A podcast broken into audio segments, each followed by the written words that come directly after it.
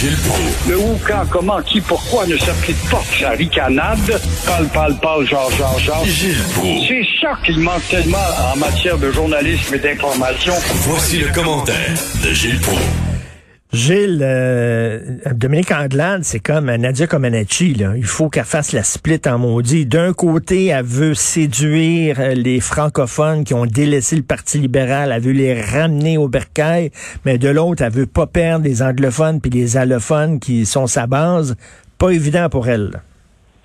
Ouais, voilà, elle devrait faire les Jeux olympiques dans le tortillage, pas de doute, et elle est bel et bien à l'image du Parti euh, libéral. Alors, le Parti libéral, le, nouveau Parti libéral de Dominique Anglade ressemble à n'importe quel parti libéral auquel on est habitué, c'est-à-dire un parti de demi-mesure. Il fallait s'attendre à des demi-mesures. Alors, elle et son parti sont pour euh, le renforcement du français parce que c'est c'est peut-être payant par les temps qui courent, ce parti-là a tellement passé pour être un adversaire de l'épanouissement du français. Alors, et pour ça, mais il faudra voir jusqu'où ça peut aller, par exemple, sa politique de francisation. Est-ce que ça va ressembler à ce que le chef du Parti québécois a réussi à imposer à son parti ou son, son conseil de zéro jusqu'à l'université en français? Alors, dans le devoir, elle se confie ce matin et soutient l'idée d'exhiber par contre, vois-tu, on est pour le français, mais par ailleurs, on, nous autres, on est d'accord pour qu'on exhibe euh, sa panoplie de signes religieux en public, en public. Et même si euh, on fait croire que nous sommes dans une société laïque, alors pourquoi est-ce que vous te faites croire qu'on est dans une société laïque si tu as le droit d'exhiber toute ta panoplie de maudites niaiseries justement pour t'accrocher ça à ton, ton de police ton, ta robe de juge ou d'avocat ou encore de professeur. Le Parti libéral du Québec, c'est un parti de guimauve. Ça, c'est rien, je sais de trouver, c'est pas très bon pour les dentiers, guimauve quand même. Alors, le Parti libéral du Québec, c'est un parti de guimauve qui rejette dès euh, le départ, dans le débat actuel, la clause dérogatoire pour la loi 21. Vois-tu les contradictions des libéraux?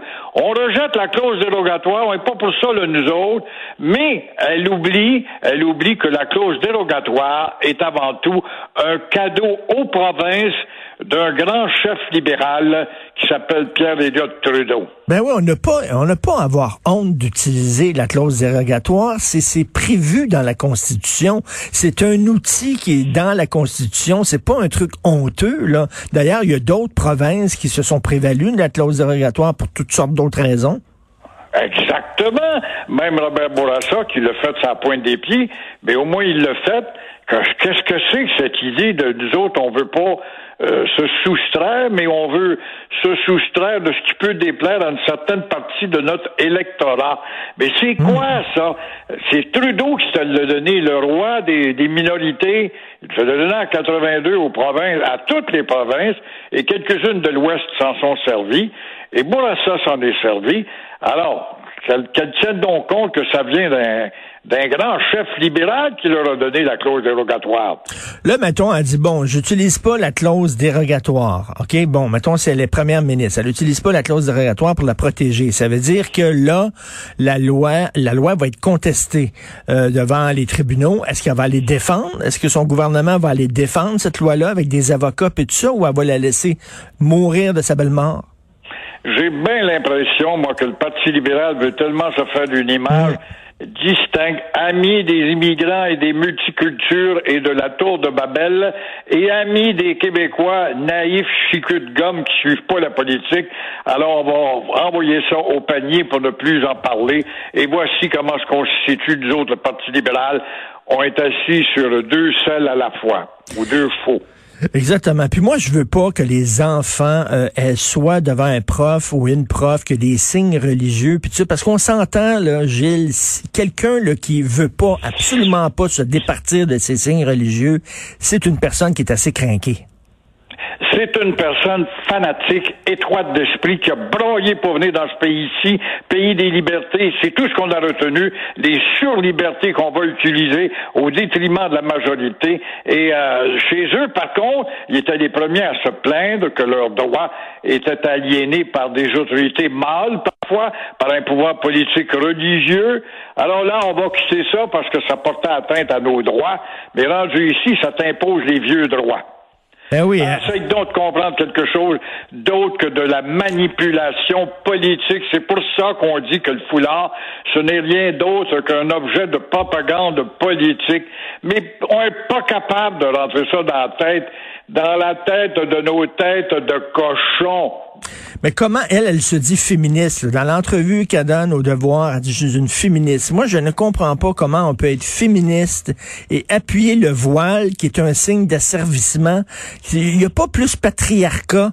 Sais, parce que la gauche sont contre le patriarcat, mais Christy, s'il y a un signe de patriarcat, c'est bien le voile. C'est pour dire les hommes, ils n'en portent pas de voile, les autres. Là. Il y en a pas. Ils mettent ça à leurs femmes, puis c'est leurs femmes qui doivent se cacher les cheveux, parce que les cheveux, c'est un symbole de sexualité, puis elles doivent faire preuve de pudeur. Comment on peut être féministe et appuyer ça. Bon, bravo. Comprends rien. C'est un signe de subordination.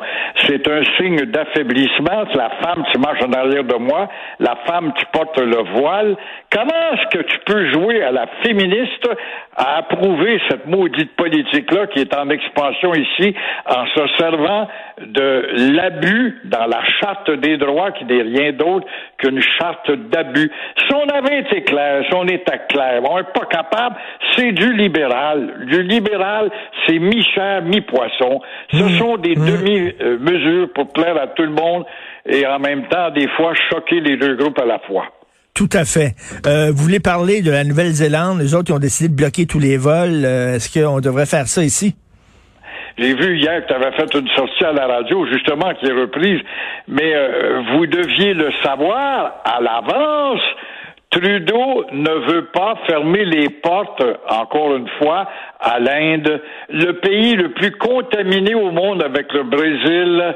Alors, le- celui qui est le plus grand porteur de contaminés qui arrive du Brésil ou encore de l'Inde avec ses variants. Air Canada et Air India nous amènent de jour en jour des passagers porteurs du variant à qui il faudrait souhaiter la bienvenue.